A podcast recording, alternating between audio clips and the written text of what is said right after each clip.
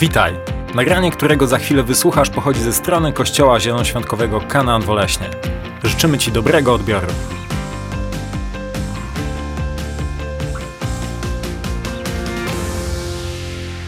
Tydzień temu mówiliśmy sobie na temat pełnego życia, bo ja jestem przekonany, że Pan Jezus chce dać nam pełne życie w obfitości. I tu nie chodzi o obfitość pod tytułem, nie wiem, że mi nigdy nie będzie niczego brakować.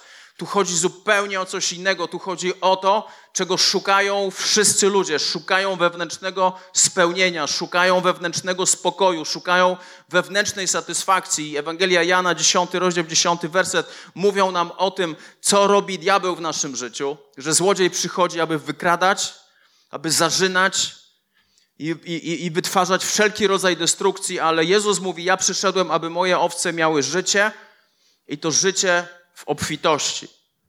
To życie w obfitości to jest coś więcej niż finanse. To jest coś więcej niż finanse. I, I dzisiaj chciałem Wam pokazać, jaki rodzaj życia możesz prowadzić. Bo dzisiaj chcę mówić o pełni oczekiwania odnośnie tego, co chce zrobić Bóg przez moje życie. Czy my żyjemy adekwatnie do tego, co Bóg od nas chce? Czy my żyjemy jako ludzie, którzy wypełniają Bożą wolę? Czy my żyjemy adekwatnie do tego, do czego Bóg nas stworzył? To są pytania, na które chciałbym, żebyś sobie sam odpowiedział, sama odpowiedziała. Czy żyjesz adekwatnie do tego, do czego zostałeś stworzony, do czego zostałaś stworzona? Czy to jest, czy to, jest to, co Bóg chce od ciebie? Czy to jest życie w linii takiej, jak Bóg cię stworzył? Jeśli nie żyjemy w taki sposób, nigdy nie doświadczymy Bożej obfitości. Nigdy nie doświadczymy Bożego spełnienia, jeśli w naszym życiu, jeśli w naszym życiu żyjemy tak, jak my chcemy, a nie tak, jak Bóg chce. Ja mam bardzo silne przekonanie, bardzo silne przekonanie, że niektórzy z nas kręcimy się w kółko. Stoimy w miejscu. Kiedy Boże myślenie o Twoim życiu jest zupełnie inne. Tu nie chodzi o mnie. Ty nie żyjesz dla mnie. Ty nie żyjesz dla kogoś innego. Ty żyjesz dla Jezusa. Ty żyjesz dla Chrystusa. Ty żyjesz dla Boga. I dzieje apostolskie, trzeci rozdział, wersety od 1 do 3. Jednego razu w porze modlitwy Piotr i Jan wstępowali do świątyni. Było około 15. W tym też czasie przynoszono tam pewnego człowieka, który nie mógł chodzić od urodzenia. Codziennie sadzano go przy bramie świątyni zwanej Piękną, gdzie prosił wchodzących o wsparcie. Człowiek ten zobaczył Piotra i Jana. Właśnie mieli wejść do świątyni, gdy poprosił, czy nie zechcieliby go wesprzeć. Ten fragment, który z pozoru nic nie mówi, on bardzo często pokazuje, jak my żyjemy. On bardzo często pokazuje, jak my żyjemy. Nawet jako chrześcijanie, on pokazuje, jak my żyjemy. Po pierwsze, ten człowiek, który nie potrafił chodzić, on był każdego dnia przynoszony, przynoszony, nie potrafił chodzić od urodzenia, on nigdy nie chodził. I codziennie sadzano go przy bramie świątyni po to, aby prosił, aby żebrał o wsparcie. Ten człowiek tak żył.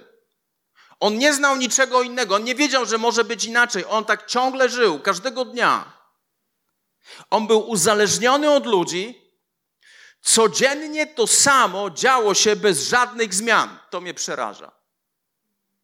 Dzień w dzień, tydzień w tydzień, miesiąc w miesiąc, rok w rok, ciągle było to samo w jego życiu. Non-stop. Nie było żadnej zmiany, nie było żadnych, nie było niczego nowego. To była totalna rutyna.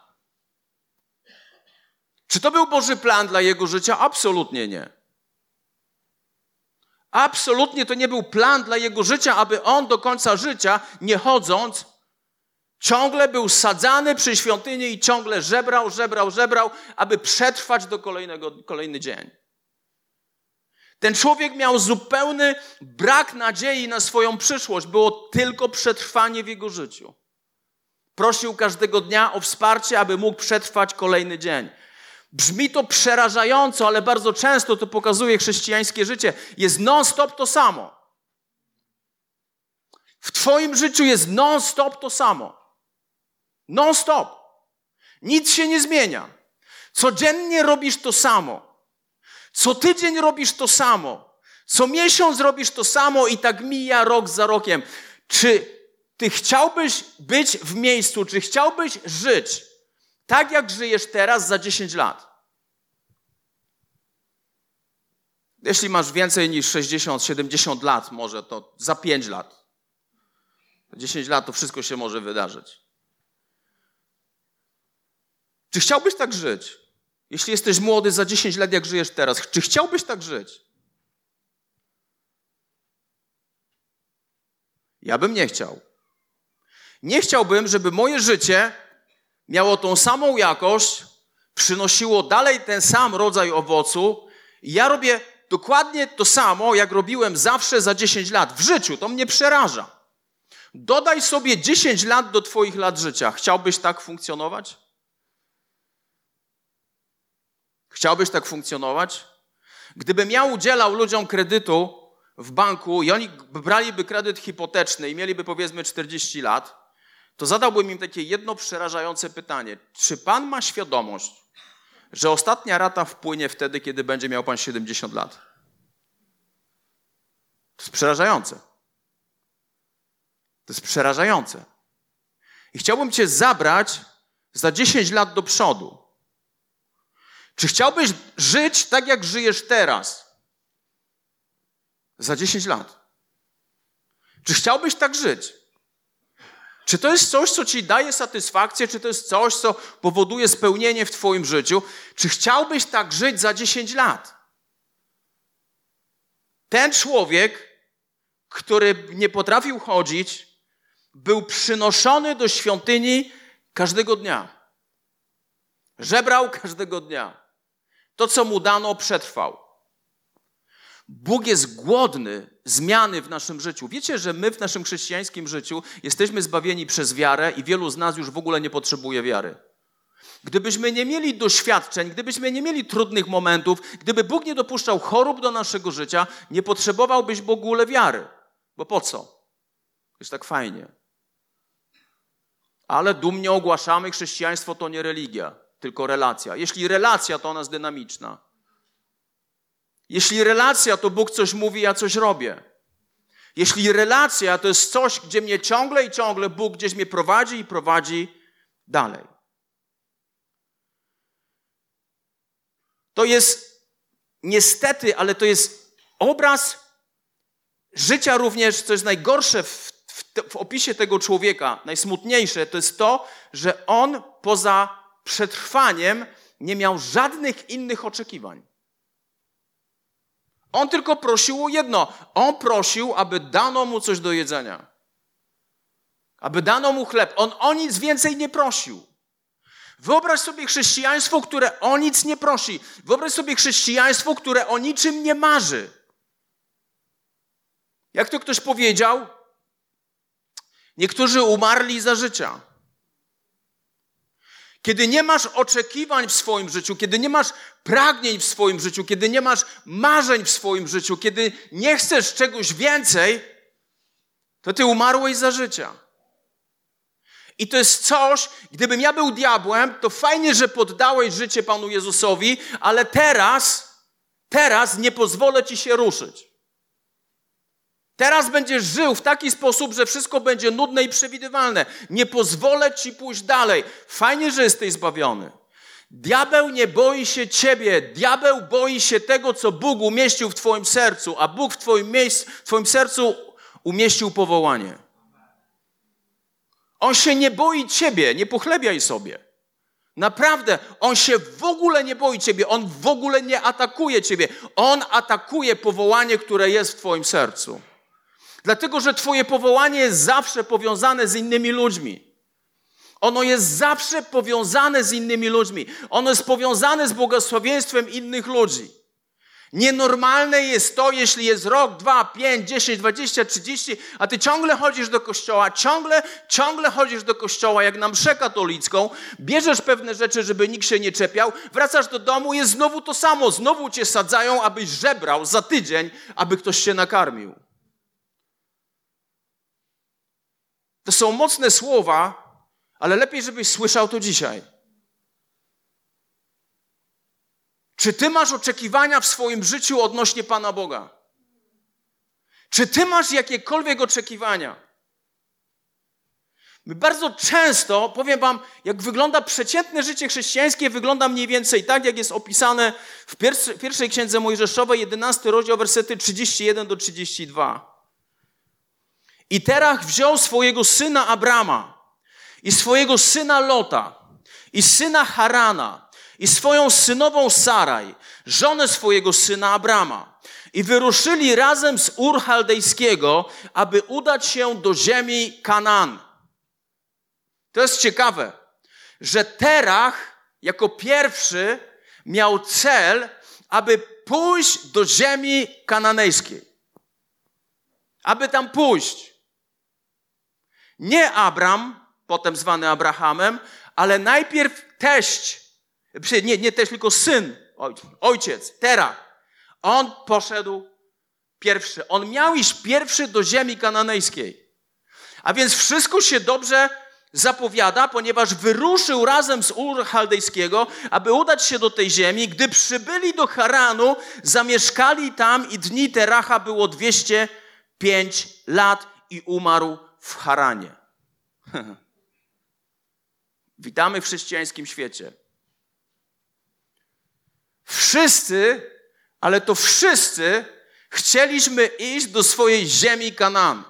Ziemia Kanaan to jest Twoje powołanie. Ziemia Kanaan to jest cel, do którego Bóg Cię stworzył. Ziemia Kanaan to jest Twoje przeznaczenie.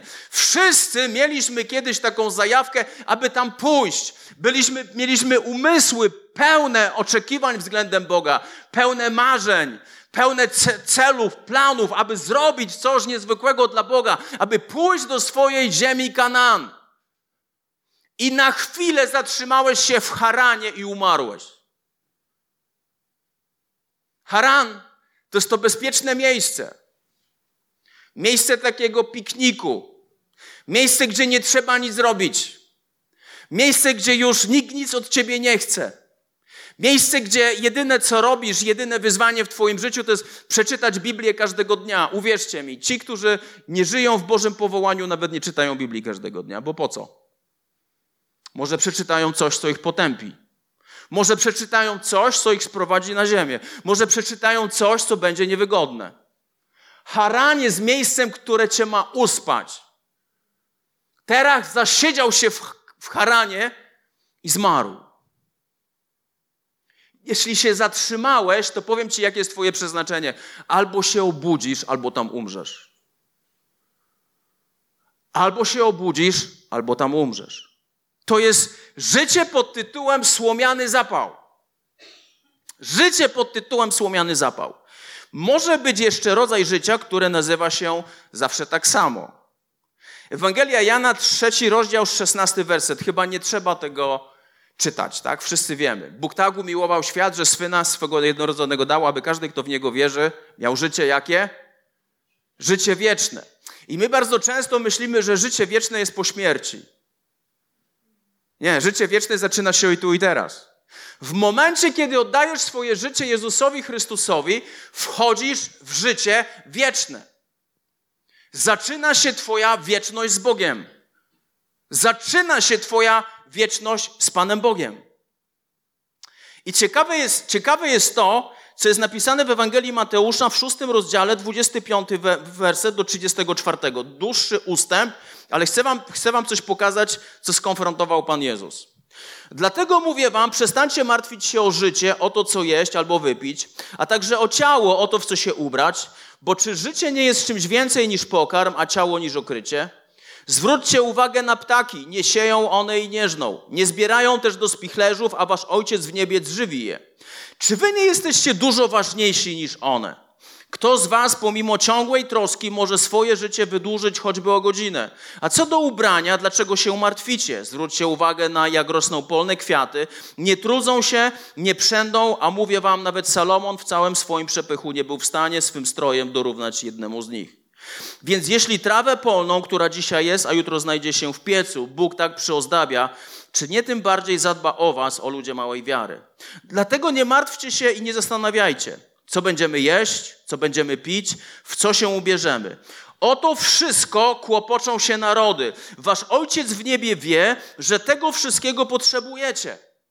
Wasz ojciec wie, że, że tego wszystkiego potrzebujecie. Szukajcie najpierw Królestwa Bożego, Jego sprawiedliwości. Oto wszystko będzie wam dodane. Nie martwcie się więc o jutro, gdyż jutro zatroszczy się o siebie, a dzień dzisiejszy ma dość własnych kłopotów. Chrystus wprowadza taki kontrast pomiędzy tym, o co my się martwimy, i to, o co my się martwimy, to, co staje się dla nas sednem życia, czyli jedzenie i ubranie, to jest dokładnie to, co jest sednem życia ludzi, którzy w ogóle nie znają Boga.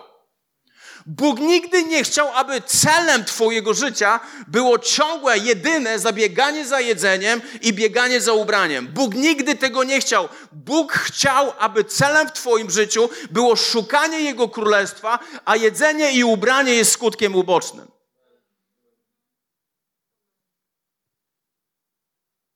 Życie po swojemu polega na tym, że odwracasz to w inny sposób. Szukasz jedzenia w przysłowiowy sposób. Szukasz ubrań w przysłowiowy sposób. Królestwo Boże przy okazji. I masz takie rezultaty. Bóg nie jest w stanie Cię błogosławić, jeśli Twoje priorytety są na odwrót. Bóg błogosławi tych, którzy mają właściwe priorytety, a właściwe priorytety to jest to, że szukam Królestwa Bożego, Jego sprawiedliwości, a jedzenie i ubranie i wszystko, co jest mi potrzebne, nawet więcej, jest mi dawane. Jeśli my żyjemy tylko po to, aby jeść, jeśli my żyjemy tylko po to, aby się ubrać, jeśli my żyjemy tylko po to, żeby sobie gdzieś na piknik pojechać, jeśli my żyjemy po to, żeby raz w roku pojechać na wakacje, żeby ładnie wyglądać, żeby ładnie pachnieć, jeśli my żyjemy po to, powiem Ci jedną rzecz: tracisz swoje życie na oczach nas wszystkich. Marnujesz swoje życie. To, czym my się ekscytujemy bardzo często jako chrześcijanie, jest dokładnie tym samym, czym ekscytuje się świat. Czym ekscytują się ludzie, którzy nie znają Boga? Życie wieczne polega na tym, że ja zaczynam żyć po to, aby szukać Jego królestwa, aby zacząć żyć z Nim, aby poświęcić całkowicie moje życie właśnie Jemu. Uwierz mi, Jezus Chrystus jest Panem tylko tych, którzy Mu na to pozwalają. To, że kiedyś powiedziałeś, że Jezus jest Twoim Panem, nie oznacza, że On jest ciągle Twoim Panem. Kto decyduje, jak podejmujesz decyzję, kto podejmuje decyzję, kto mówi tak, że masz coś zrobić albo masz nie zrobić? Bóg, który jest Panem, czy kto?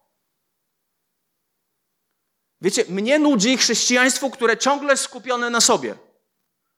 Moje ubranie, moje ciuchy, moje jedzenie, moje wakacje, moje to, moje to, moje tamto. I biegasz za tym, biegasz. I jak cały ten świat biegasz za tym. Nic się nie różni od tego zgubionego świata. Nic cię nie różni. Niczym się nie wyróżniasz. Chrystus mówi: żyjcie na odwrót. Poświęćcie mi swoje życie i szukajcie Królestwa Bożego, szukajcie tego, do czego ja was powołałem, a wszystko inne będzie wam dodane. I kiedyś w tym kościele człowiek po podobnych moich słowach podszedł do mnie, wiesz, tak opowiadasz, to ja bym musiał nie pracować.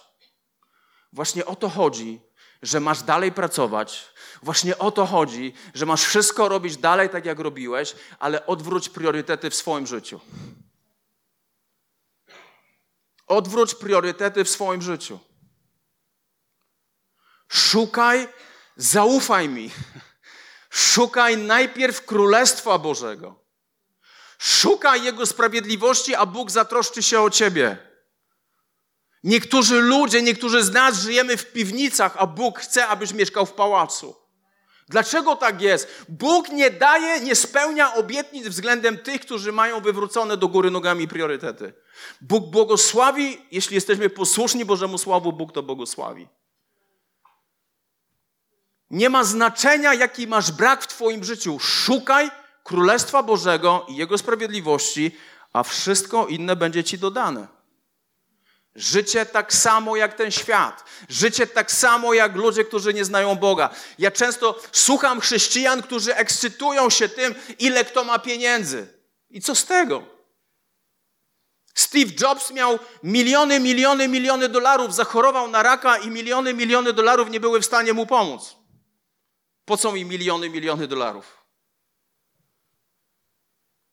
Miej inne standardy niż ma ten świat. Wczoraj byliśmy z Krysią na 700 miast, a prowadzi to pastor Szymon Kruba i Madzia Kruba. W sensie oni są gospodarzami. To są, to są ciekawi ludzie. Ludzie, którzy bez dwóch zdań są milionerami. Oni są tam, o czym być może ty w swej głupocie marzysz. I rozmawiałem z Szymonem, rozmawiałem z Madzią, i oni powiedzieli jedną rzecz. Pieniądze nie są dla wszystkich. Jeśli masz mało, to wiesz, jak tym zarządzać, ale jeśli masz dużo, to jest o wiele trudniej tym zarządzać. Ale wiecie, co jest ciekawe? Że pomimo tego, że oni mają firmę wartą grube miliony, zatrudniają 50 osób, to szukają Królestwa Bożego Jego sprawiedliwości, czyli ciągle i ciągle, ciągle budują Kościół. Ciągle i ciągle ich serce jest bardziej w Bożym Królestwie i powiem wam, widzieliśmy się z nimi w piątek wieczorem i oni w piątek wieczorem już nie mieli sił. W piątek wieczorem mnóstwo trudnych spotkań, strategicznych spotkań, bo jeśli zatrudniasz 50 osób, to tutaj chodzi o 50 rodzin. To jest bardzo duża, to jest duża firma, są duże pieniądze, które się tam przepływają. I oni w sobotę rano przychodzą na 700 miast w swoim kościele w Warszawie po to, aby służyć tym ludziom. Po to, aby spędzać czas z ludźmi, którzy są z Kraśnika, którzy są z Koziej Wólki, którzy są stąd, stamtąd. I oni im poświęcają czas, oni z nimi rozmawiają, oni są dla nich. Najpierw szukaj Królestwa Bożego i Jego sprawiedliwości, a wszystko inne będzie ci dodane. Problem polega na tym, że jeśli wielu ludzi byłoby spytanych, co chciałbyś od pastora Szymona Kruby, to wielu chciałoby samochody i wielu chciałoby pieniądze, a nie chcieliby tego, że jego serce jest dokładnie w tym miejscu, w którym powinno być, że szuka Bożego Królestwa. Nie szukaj rzeczy tego świata, bo się tylko zorientujesz, że poświęciłeś mnóstwo, mnóstwo czasu i energii po to, żeby stwierdzić jedną rzecz, ale to nie daje szczęścia. Ale to nie daje szczęścia. Życie tak samo jak ten świat. Jest jeszcze jeden rodzaj życia, którym możemy żyć, to jest życie zagłuszone. To jest to, co teraz diabeł próbuje robić w naszym kościele. Ewangelia Marka, czwarty rozdział, 18 do 19 wersetu. Ludzie podobni do ziarna pośród cierni to są ci, którzy usłyszeli słowo, lecz troski tego wieku, zwodnicze uroki bogactwa i pożądanie innych spraw wkraczają, zagłuszają słowo, tak że nie wydają plonu. Wiecie, co jest ciekawe w tym wersecie? Że żadna z tych rzeczy nie jest zła. Nie, troska nie jest zła urok, bogactwo samo w sobie nie jest złe. I inne sprawy same w sobie nie są złe. Kiedy te rzeczy stają się złe? Kiedy nadajesz im inny priorytet. Kiedy one stają się celem w Twoim życiu, kiedy one stają się najważniejsze w Twoim życiu.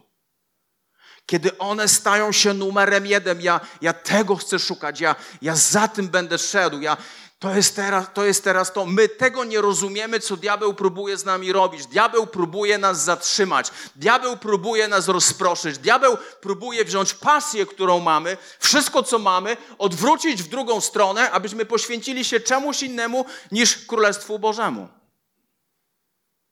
Jakie to jest subtelne. Jakie to jest subtelne. Nomen omen Szymon Kruba zawsze mówi o takiej jednej rzeczy. Każdy ma swoją miskę soczewicy. Co to oznacza? Każdego można kupić. Można cię kupić? Można kupić twoje powołanie? Można kupić twoje przeznaczenie? Można cię kupić?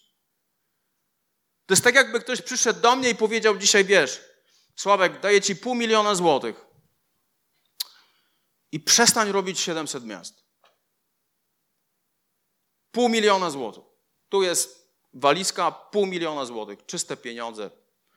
Pół miliona złotych. Tylko przestań, daj sobie spokój z tym 700 miast, daj sobie spokój. Ludzie patrzą na ciebie jak na oszołoma, musisz się poświęcać, musisz, musisz się przygotowywać, musisz się zajmować tymi ludźmi, odbierać ich telefony i tak dalej. Podaruj to sobie. Zajmij się czymś, co ma prestiż. Pół miliona złotych. Albo więcej. Milion. Milion. Sprzedaj tą budę w Borkach, kup, buduj sobie coś lepszego.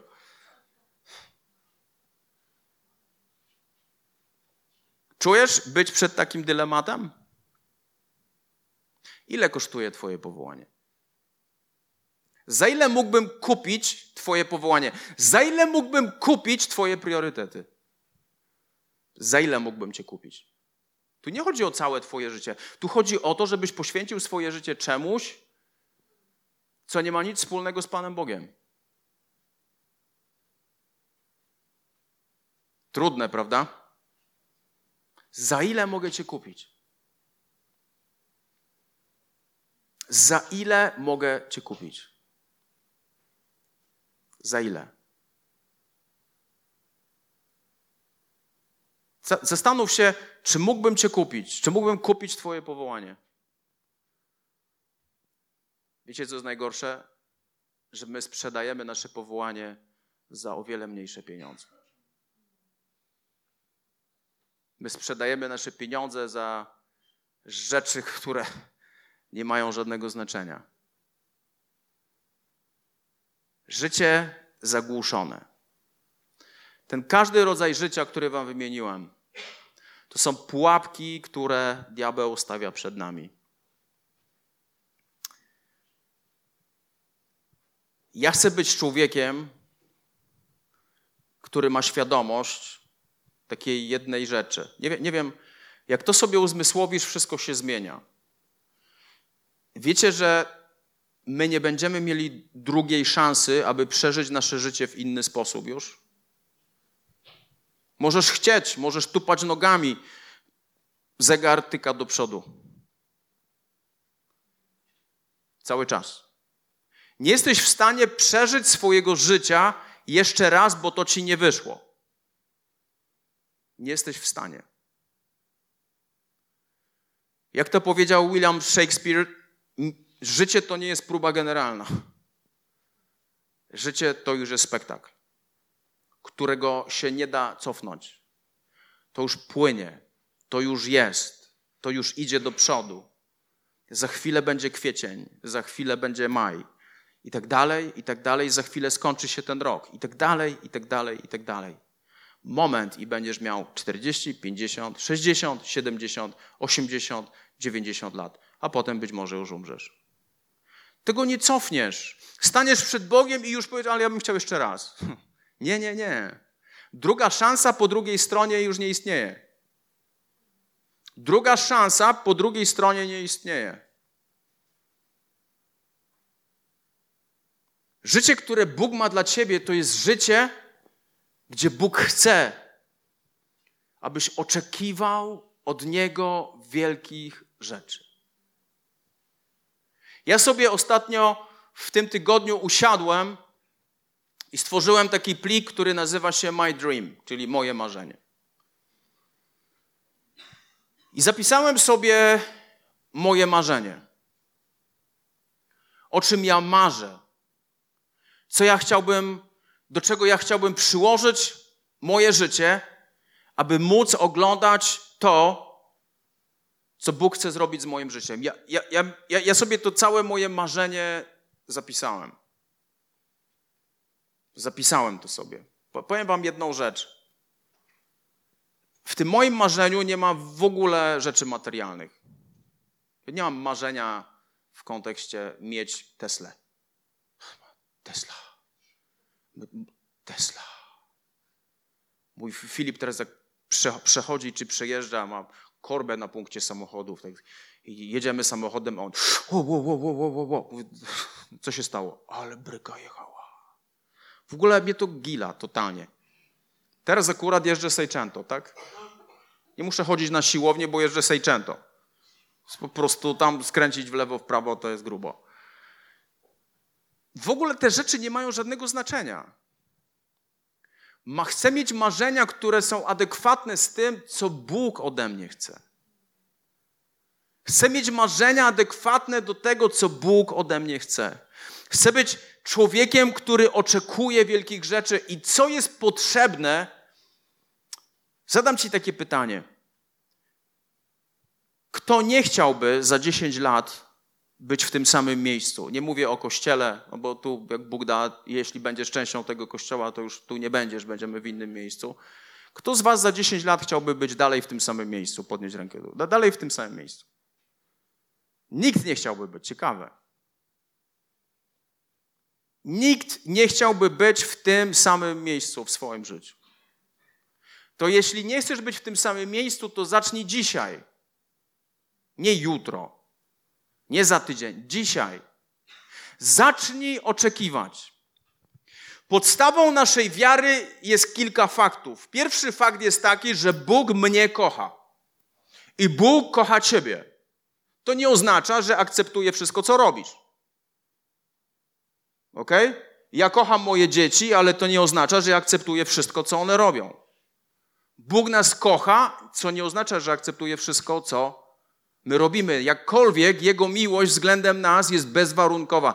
On Cię ukochał tak bardzo, że nie jesteś sobie w stanie tego wyobrazić. Ta miłość została wyrażona w bardzo praktyczny sposób. Bóg tak chce mieć Ciebie po drugiej stronie kiedy już umrzesz, że On wiedział, że jeśli nic się nie zmieni, to Ty nie, nie spędzisz czasu z Bogiem. To Twoja wieczność nie wyląduje w niebie. On tak bardzo chciał mieć Ciebie, że wysłał swojego Syna Jezusa Chrystusa, który zapłacił karę za Twój grzech, który popełniłeś, popełniasz i będziesz popełniał. On zapłacił karę za Twój grzech, on spłacił tą cenę i powiedział: Masz wybór.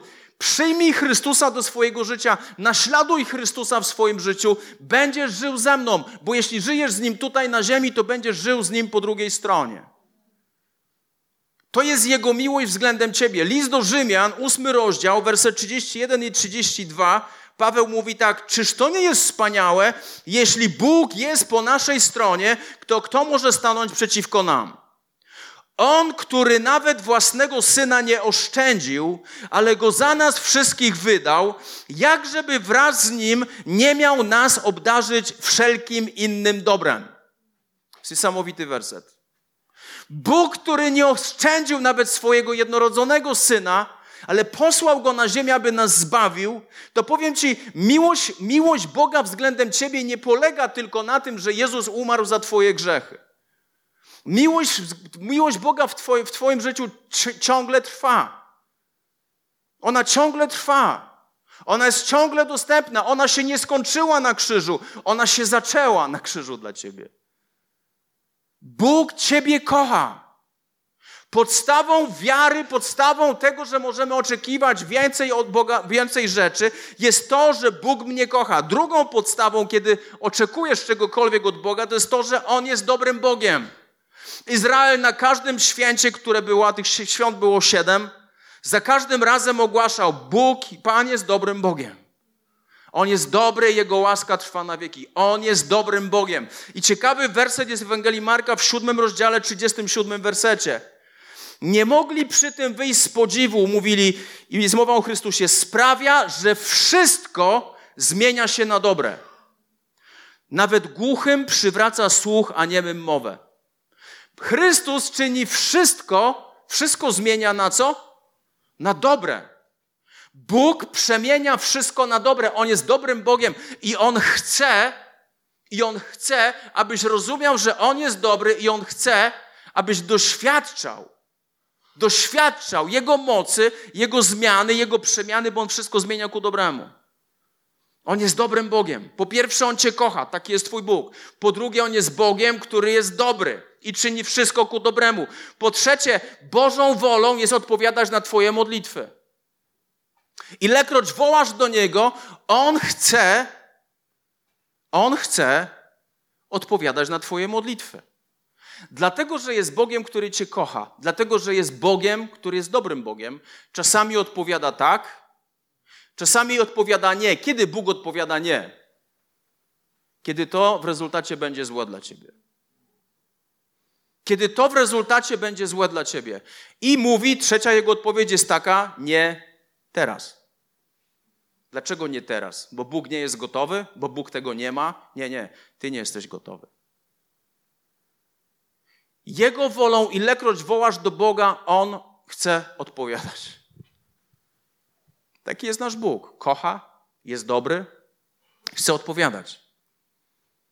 Ja chcę być człowiekiem, który ma świadomość, że przychodzi do Boga, który mnie kocha, przychodzi do Boga, który jest dobry i przychodzi do Boga, który odpowiada na moje modlitwy. I kolejna rzecz odnośnie tego, jaki jest nasz Bóg, to Bóg jest w stanie uczynić o wiele więcej niż to, o czym myślimy, niż to, o co go prosimy. Ajajaj. Efezjan 3:20. To jest ciekawe, że w Efezjan w drugim rozdziale, 9-10 werset mówią o zbawieniu z łaski. I protestanci daliby sobie ręce pociąć, że to jest prawda, tak i amen, i my tak żyjemy. Zostaliśmy zbawieni z łaski przez wiarę. Ale rozdział dalej jest werset, który opisuje pewną rzeczywistość.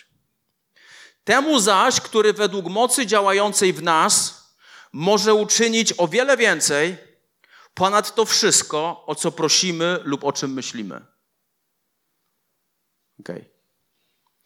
Temu zaś, który według mocy działającej w nas. Jaka jest moc działająca w nas? To jest obecność Ducha Świętego w naszym życiu. To jest obecność Ducha Świętego. Moment, kiedy poddałeś swoje życie Jezusowi Chrystusowi, Duch Święty mieszka w tobie. To jest ta moc, która działa w nas i dzięki temu możemy, On może uczynić w naszym życiu o wiele więcej. O wiele więcej, nie trochę więcej, nie troszeczkę więcej, o wiele więcej ponad to wszystko, o co prosimy lub o czym myślimy. Biblia angielska mówi, nie, nie mówi myślimy, ale to, co sobie wyobrażamy. Hmm. I tu jest problem. Tu jest problem. Bo jeśli weźmiesz to, o co ty prosisz Pana Boga, o czym ty ciągle myślisz i gdzie jest uruchomiona Twoja wyobraźnia, to jest takie pytanie, czy to wszystko jest zgodne z Bożą wolą? Jakie są, jakie są Twoje marzenia? O co Ty prosisz Pana Boga? O czym Ty myślisz? Co zajmuje Twój umysł? Bo Bóg jest w stanie uczynić o wiele więcej. O wiele więcej niż to, co Go prosimy, o czym myślimy, co sobie wyobrażamy. Bóg jest w stanie uczynić o wiele więcej. Bóg nie chce, abyś jadł okruchy z Jego stołu. Bóg chce, abyś jadł bochenki chleba z Jego stołu. Od Ciebie zależy, co będziesz jadł. Przeraża mnie, przeraża mnie w chrześcijaństwie jedna rzecz, że tak fanatycznie wierzymy w Efezjan drugi rozdział, że On nas zbawił z łaski przez wiarę, ale jak dochodzimy rozdział dalej, że Bóg jest w stanie uczynić o wiele więcej. On jest w stanie uczynić o wiele więcej niż to, o, co, o czym myślimy, o co Go prosimy, to w tym momencie to już dla nas jakby nie istniało. Bóg chce dać Ci o wiele więcej. On chce uczynić w Twoim życiu o wiele więcej niż to, co Go prosisz i wołasz do Niego. Wiecie, co jest największą porażką w chrześcijaństwie? Największą porażką w chrześcijaństwie jest to, że żyjesz życiem totalnie poniżej swoich możliwości. Wiecie, że Twój mózg nie jest wykorzystywany nawet w 15%? Nawet w 15% nie używamy naszego mózgu. Nasz potencjał, który Bóg nam da, ograniczamy do chodzenia do kościoła. Co tydzień pojawiamy się w kościele. To nic nie zmieni. To jest po to, abyśmy się spotkali, świętowali, oddawali Bogu chwałę, wywyższali Go, śpiewali dla Niego i słuchali i szli dalej. Bóg ma od poniedziałku do soboty coś więcej dla Ciebie do zrobienia. On ma o wiele więcej. On jest w stanie uczynić o wiele więcej.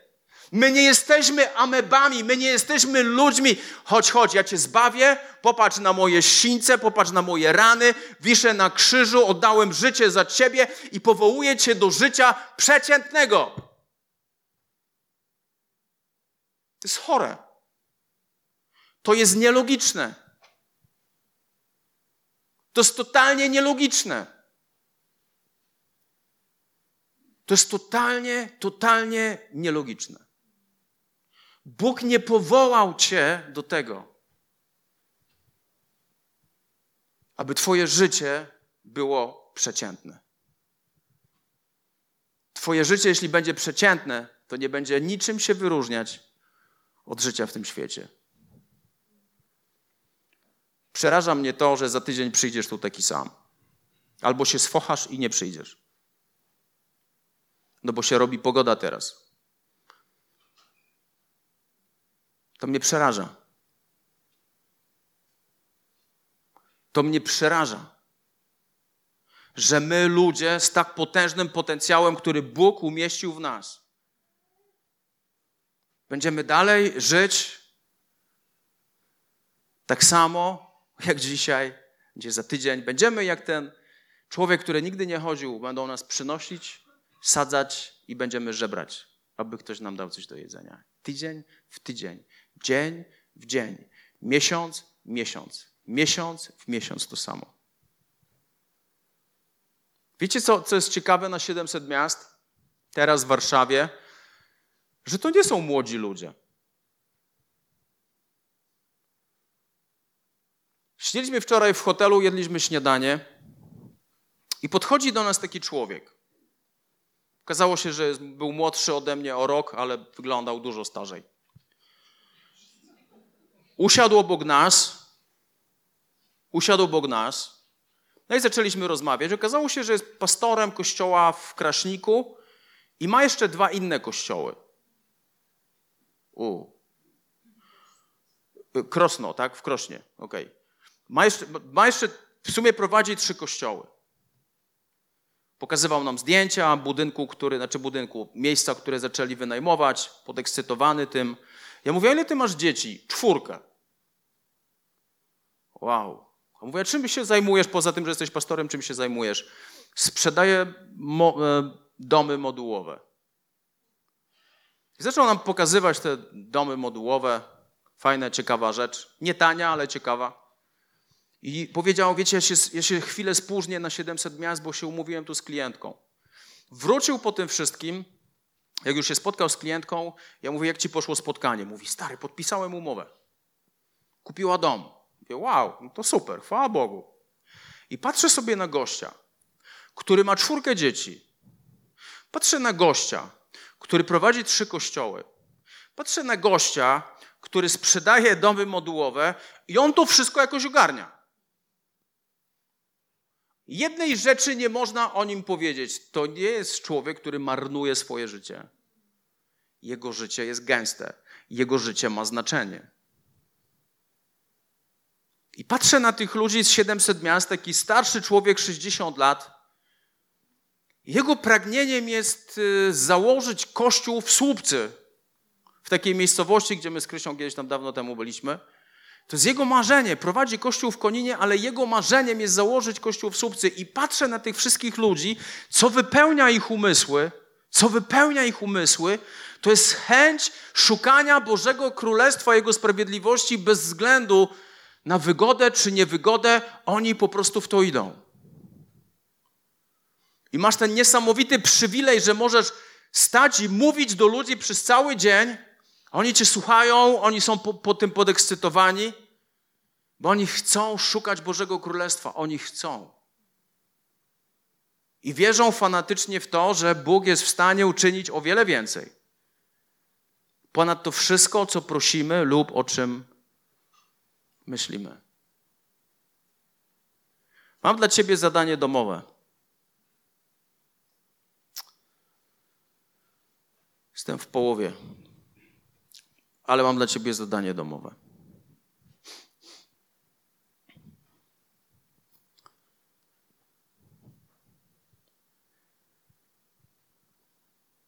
Chciałbym, żebyś w tym tygodniu poświęcił czas z Panem Bogiem.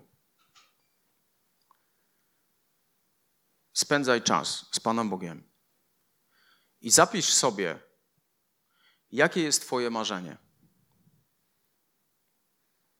Jakie są Twoje pragnienia? Czego Ty byś chciał?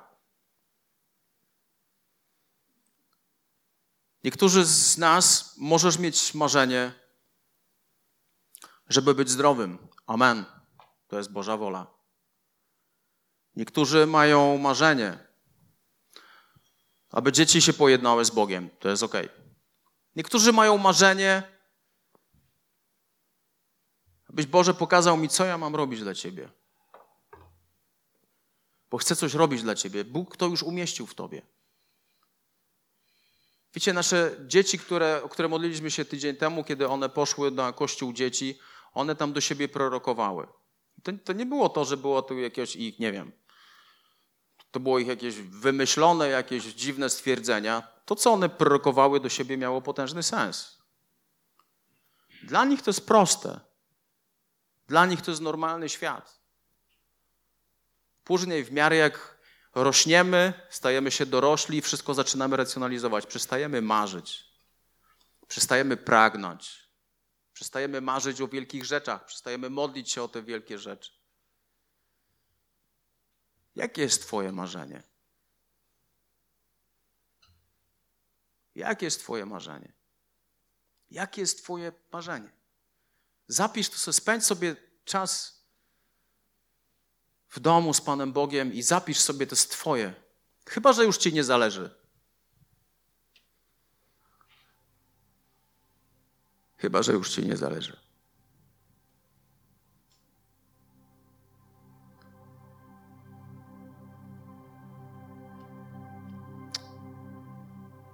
Przeraża mnie myślenie. Przeraża mnie. Jak widzę na własnych oczach,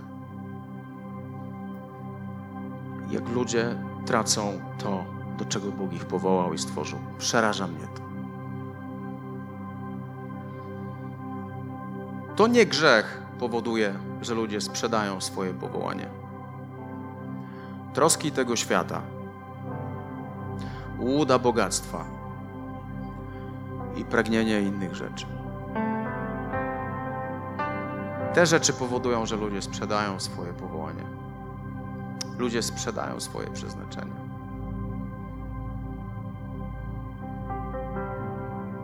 Wiecie, Bóg jest konkretnym Bogiem. On jest zainteresowany tym, co mu przyniesiesz tam na drugą stronę.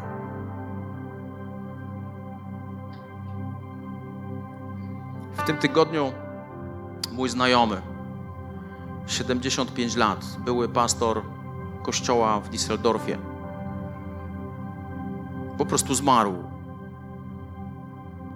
Zdrowy człowiek, założył kościół w Düsseldorfie wiele lat temu, wierny Panu Bogu, oddany Panu Bogu. Spotykaliśmy się raz w roku w Świnoujściu, on zawsze tam przyjeżdżał.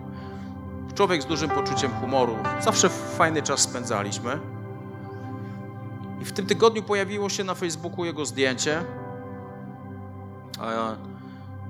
Ja je podlajkowałem. A okazało się, że to ja podlajkowałem to, że on umarł.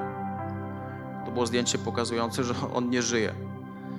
I skont skontaktowałem się z jego synem, z Damianem Krawcem i mówię, słuchaj, co się stało w ogóle? On mówi, wiesz co, tato siedział w samochodzie, tato siedział w ciężarówce za kierownicą, siedział i nagle po prostu umarł. Tak po prostu. Mówi, jak umarł? No zasłab i przyjechała policja, przyjechało pogotowie i on już był martwy. Tak po prostu zniknął. I tak sobie staram się traktować śmierć ludzi jako lekcję dla mojego życia. I zadałem sobie takie pytanie, czy ten człowiek był gotowy, aby już pójść się spotkać z Bogiem. Mam wrażenie, że tak. Zrobił to, co Bóg od niego chciał, wypełnił swoją wolę Bożą wolę, przepraszam. Bóg go zabrał. Koniec. Dzisiaj jest z Bogiem. Poraża mnie, jak można tak po prostu umrzeć.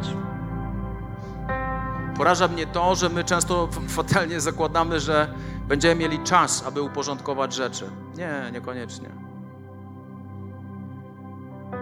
My się z Krysią modlimy, Panie, zabierz nas nagle i razem. Nagle i razem.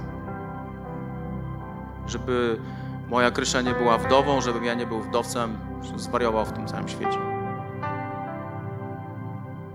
Ale jedna rzecz, ja jeszcze nie jestem gotowy. Dlaczego nie jestem gotowy? Bo jeszcze biegu nie dokonałem. Bo jeszcze moje marzenia względem tego, co On może zrobić przez moje życie, są ciągle i ciągle aktywne. To się ciągle dzieje. Tutaj, kochani, chodzi o nasze życie. Jakie staniesz przed Bogiem, co chcesz usłyszeć? Możesz usłyszeć dwie rzeczy. My, my, mamy taką rozmydloną wersję, że my się pojawimy w niebie i całe niebo będzie szaleć, bo my się pojawiliśmy. Ok? Humanistyczna wersja nieba. Nie, nie. Kiedy czytasz historię o talentach, to ten, który miał pięć, stanął przed Bogiem, ten, który miał dwa, stanął przed Bogiem, ten, który miał jeden, stanął przed Bogiem. I o jednym Bóg powiedział sługo dobry i wierny, o drugim powiedział sługo dobry i wierny a o trzecim powiedział sługo zły i leniwy. Tu nie, to nie jest kwestia zbawienia. To jest kwestia tego, do czego zostałeś stworzony.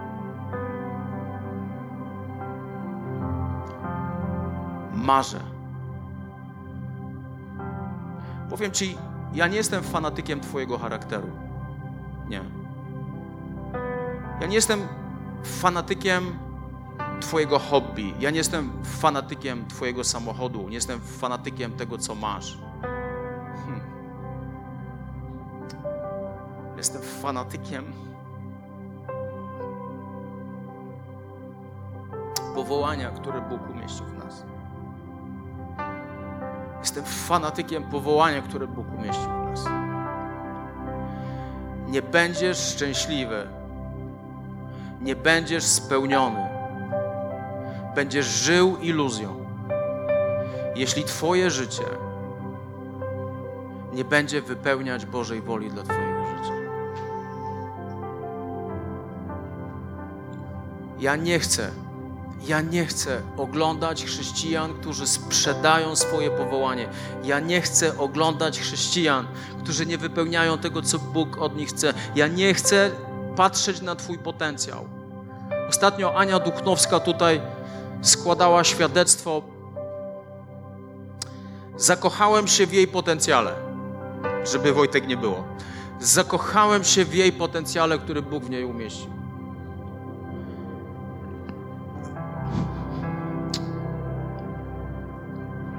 Zacząłem myśleć. Bóg jej dał taki potencjał. Zacząłem myśleć, Boże, co Ty chcesz zrobić z tą kobietą? I wiem o jednej rzeczy: ona będzie świetnym nauczycielem Biblii. I w tym świetnym nauczaniu Bóg będzie ją potężnie używał w znakach i cudach. Ludzie będą uzdrawiani w momencie, kiedy ona będzie głosić. To jest jej powołanie. To jest to, do czego ona jest stworzona. Ona jest doktorem ekonomii, ok? Dobrze, że jej tu nie ma, także nie mówcie jej o tym. Wiem. To jest coś, tak, i tak myślę tak o każdym z Was. Jestem fanatykiem Twojego powołania. Jestem w stanie zrobić wszystko, aby pomóc Ci, abyś żył w swoim powołaniu. Abyś żył w takim oczekiwaniu, Boże, Zrób jeszcze więcej przez moje życie. Zrób jeszcze więcej. Ja jestem zły. Jestem człowiekiem, który popełnia błędy i jest fanatykiem Twojego powołania.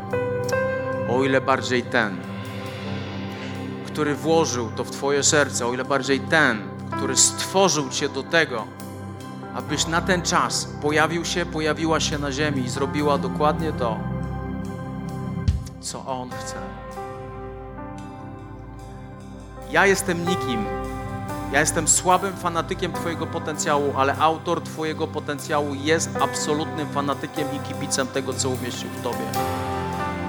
On chce Ci pomóc, On chce Cię błogosławić, On chce, abyś żył w swoim powołaniu. I On chce, żebyś oczekiwał wielkich, wielkich rzeczy, abyś nie ograniczał Jego działania. Jeśli chcesz, jeśli chcesz pozwolić Bogu, aby On wszedł do Twojego życia, wszedł do Twojego życia i działał przez Twoje życie i wypełnił powołanie, które On umieścił w Tobie i wypełnił to powołanie przez Twoje życie, chciałem, żebyś po prostu wstał. Chciałbym, żebyś wstała, pomódlmy się razem. Halleluja, Duchu Święty. Halleluja, Duchu Święty. Halleluja, Duchu Święty. Panie Jezu, Ty jesteś autorem powołania, które umieściłeś w nas. Ty nas stworzyłeś do tego, abyśmy wypełnili to, Panie, do czego nas powołałeś, do czego nas stworzyłeś. Panie, Ty, ty nas tak skonstruowałeś. Ty nam dałeś właściwą osobowość, Ty nam dałeś właściwych ludzi dookoła. Ty nam dałeś absolutnie wszystko, czego my potrzebujemy, aby wypełnić powołanie, które umieściłeś w naszym życiu. Święty Królu, ja modlę się, abyśmy byli ludźmi, abyśmy byli ludźmi, którzy najpierw będą szukać Twojego Królestwa, którzy będą szukać Twojej sprawiedliwości i mieć wiarę w to, że wszystko inne będzie nam dodane. Panie, nie pozwól, aby ten świat zakręcił, zakręcił nas dookoła, abyśmy szukali tego wszystkiego, czego szuka świat. Abyśmy szukali tego wszystkiego, czego szuka świat. Uczyń nas ludźmi Bożego Królestwa. Uczyń nas ludźmi, którzy będą szukać Ciebie, szukać Twojego Królestwa przede wszystkim, Panie. Błogosławię każdą osobę. Błogosławię Ojcze w imieniu Jezusa Chrystusa. Niech Twoja łaska i Twoje błogosławieństwo jest nad nami. Panie, bądź uwielbiony, bądź wywyższony, wysławiony. Niech Twoje imię będzie uwielbione, Panie. Dzięki Ci, Duchu Witaj ponownie. Dziękujemy za wysłuchanie tego nagrania i mamy nadzieję, że pomoże Ci ono zbliżyć się do Boga. Jeśli dziś podejmujesz decyzję o zaufaniu Jezusowi i uznaniu Go Twoim Zbawicielem, to chcemy Ci pogratulować. Modlimy się o Boże działanie w Twoim życiu i zapraszamy Cię serdecznie do Kanaanu, ponieważ wierzymy, że Kościół, czyli wspólnota wierzących ludzi, to najlepsze miejsce do wzrostu i rozwoju duchowego. Szczegóły dotyczące naszych spotkań znajdziesz na stronie www.kanan.pl oraz w naszych mediach społecznościowych.